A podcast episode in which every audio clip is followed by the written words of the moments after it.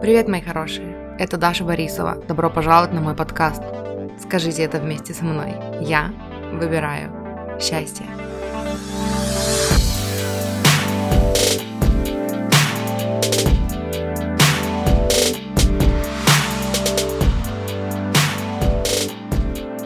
Привет всем, добро пожаловать на мой канал.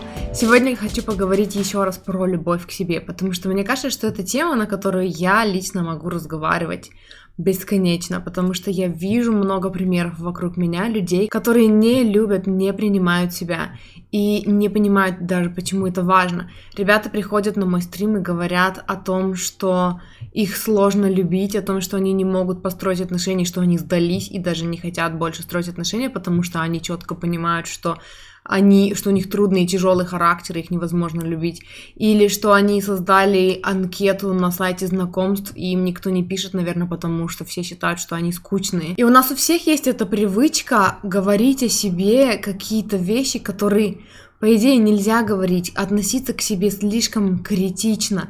Я тоже так делаю. Я разговариваю с моим молодым человеком и одновременно смотрю на себя в зеркало или на свою фотографию, говорю, у меня большой нос.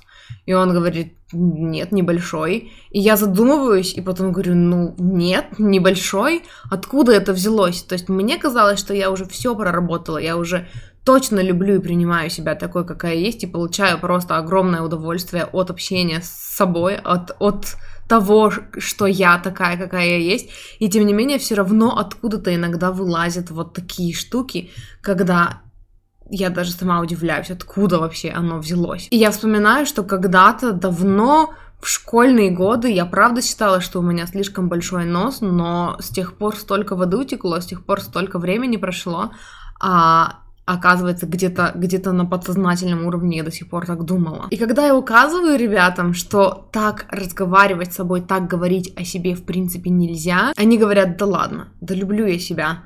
Просто я люблю себя, несмотря на то, что у меня большой нос, или я люблю себя, несмотря на то, что я скучный, или я люблю себя, просто я точно знаю, что у меня тяжелый характер. Это не то, что я имею в виду, это не любовь к себе. Когда вы говорите так, вы смиряетесь, вы принимаете тот факт, что да, э, со мной что-то не так, и я ничего не могу с этим сделать. И это само по себе, сама по себе такая установка, это, это настолько неправильная установка, настолько вообще глупая и, и обидная для самих себя заблуждение. И потом у нас есть заблуждение о том, как работают вообще отношения есть такая картина, есть такое понимание у людей, что мы, например, не очень принимаем себя и не очень любим себя, но мы ищем партнера, мы ищем человека, э, который полюбит нас такими, какие мы есть, и мы сможем увидеть себя глазами этого человека, и вот тогда мы научимся себя любить и принимать, потому что мы будем видеть, что нас любит и принимает кто-то другой. Это неправильная модель отношений, и она не работает. Как это на самом деле работает? Сначала вы строите уважительные, доверительные отношения с самим собой, где вы любите и принимаете себя таким, какой вы есть, такой, какая вы есть.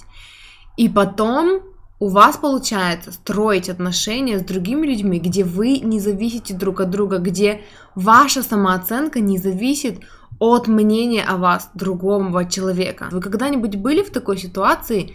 А, наверняка хоть раз в жизни были. У меня была такая ситуация в школьные годы. У меня была подружка, которая считала, что у нее слишком широкие бедра. И у меня не было ни единого шанса переубедить ее в этом. Для меня, на мой взгляд, ее фигура была идеальна.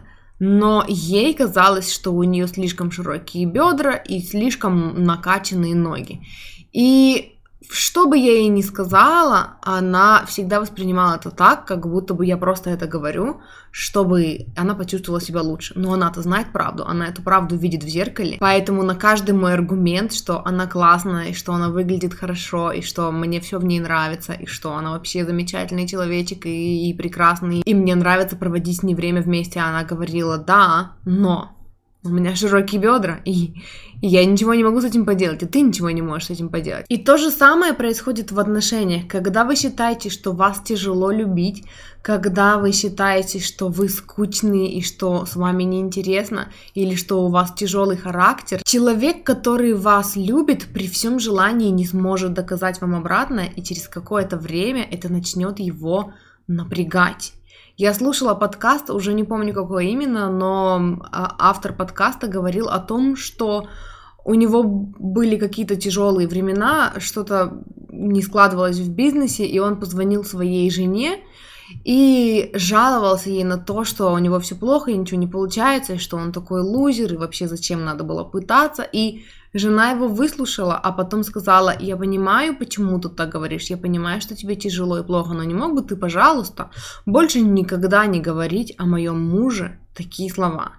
И для него это сначала было странно, и он не ожидал такого, такой реакции. Но она объяснила ему, что если бы кто-то другой сказал эти же самые слова о нем, она бы стала его защищать, она бы не, не стала соглашаться с таким мнением, потому что, потому что она любит его, потому что она знает, что это неправда. Но по какой-то причине, из-за того, что он это он, он считает нормальным говорить такое о себе, не понимая, что тем самым он, во-первых, доставляет неудобства и причиняет боль людям, которые любят его и которые не хотят слушать, не хотят смотреть, как он мучается и как он унизительно и пренебрежительно относится к себе. И во-вторых, что самое отвратительное в этой ситуации, когда вы говорите такое о себе, когда вы пренебрежительно относитесь к себе, вы сами слушайте.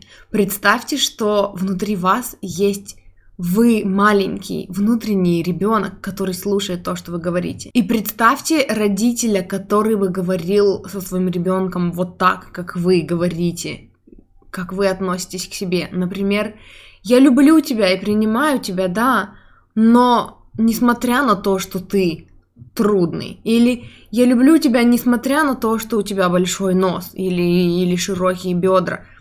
Наверняка у вас есть примеры таких родителей. Вы бы наверняка не хотели быть таким родителем для себя и для своих детей в будущем, правда же? Вам хочется, чтобы вас любили и принимали и обожали именно таким, какой вы есть, чтобы вас не видели и не указывали вам пальцем на ваши недостатки, чтобы вас любили цельного, без необходимости что-то исправлять, чтобы вас было удобнее любить. И в-третьих, у нас есть закон притяжения, и мы уже знаем, как он работает. Вы на самом деле буквально, в буквальном смысле являетесь центром своей вселенной. Все, что вы видите в вашей жизни, начинается с вас.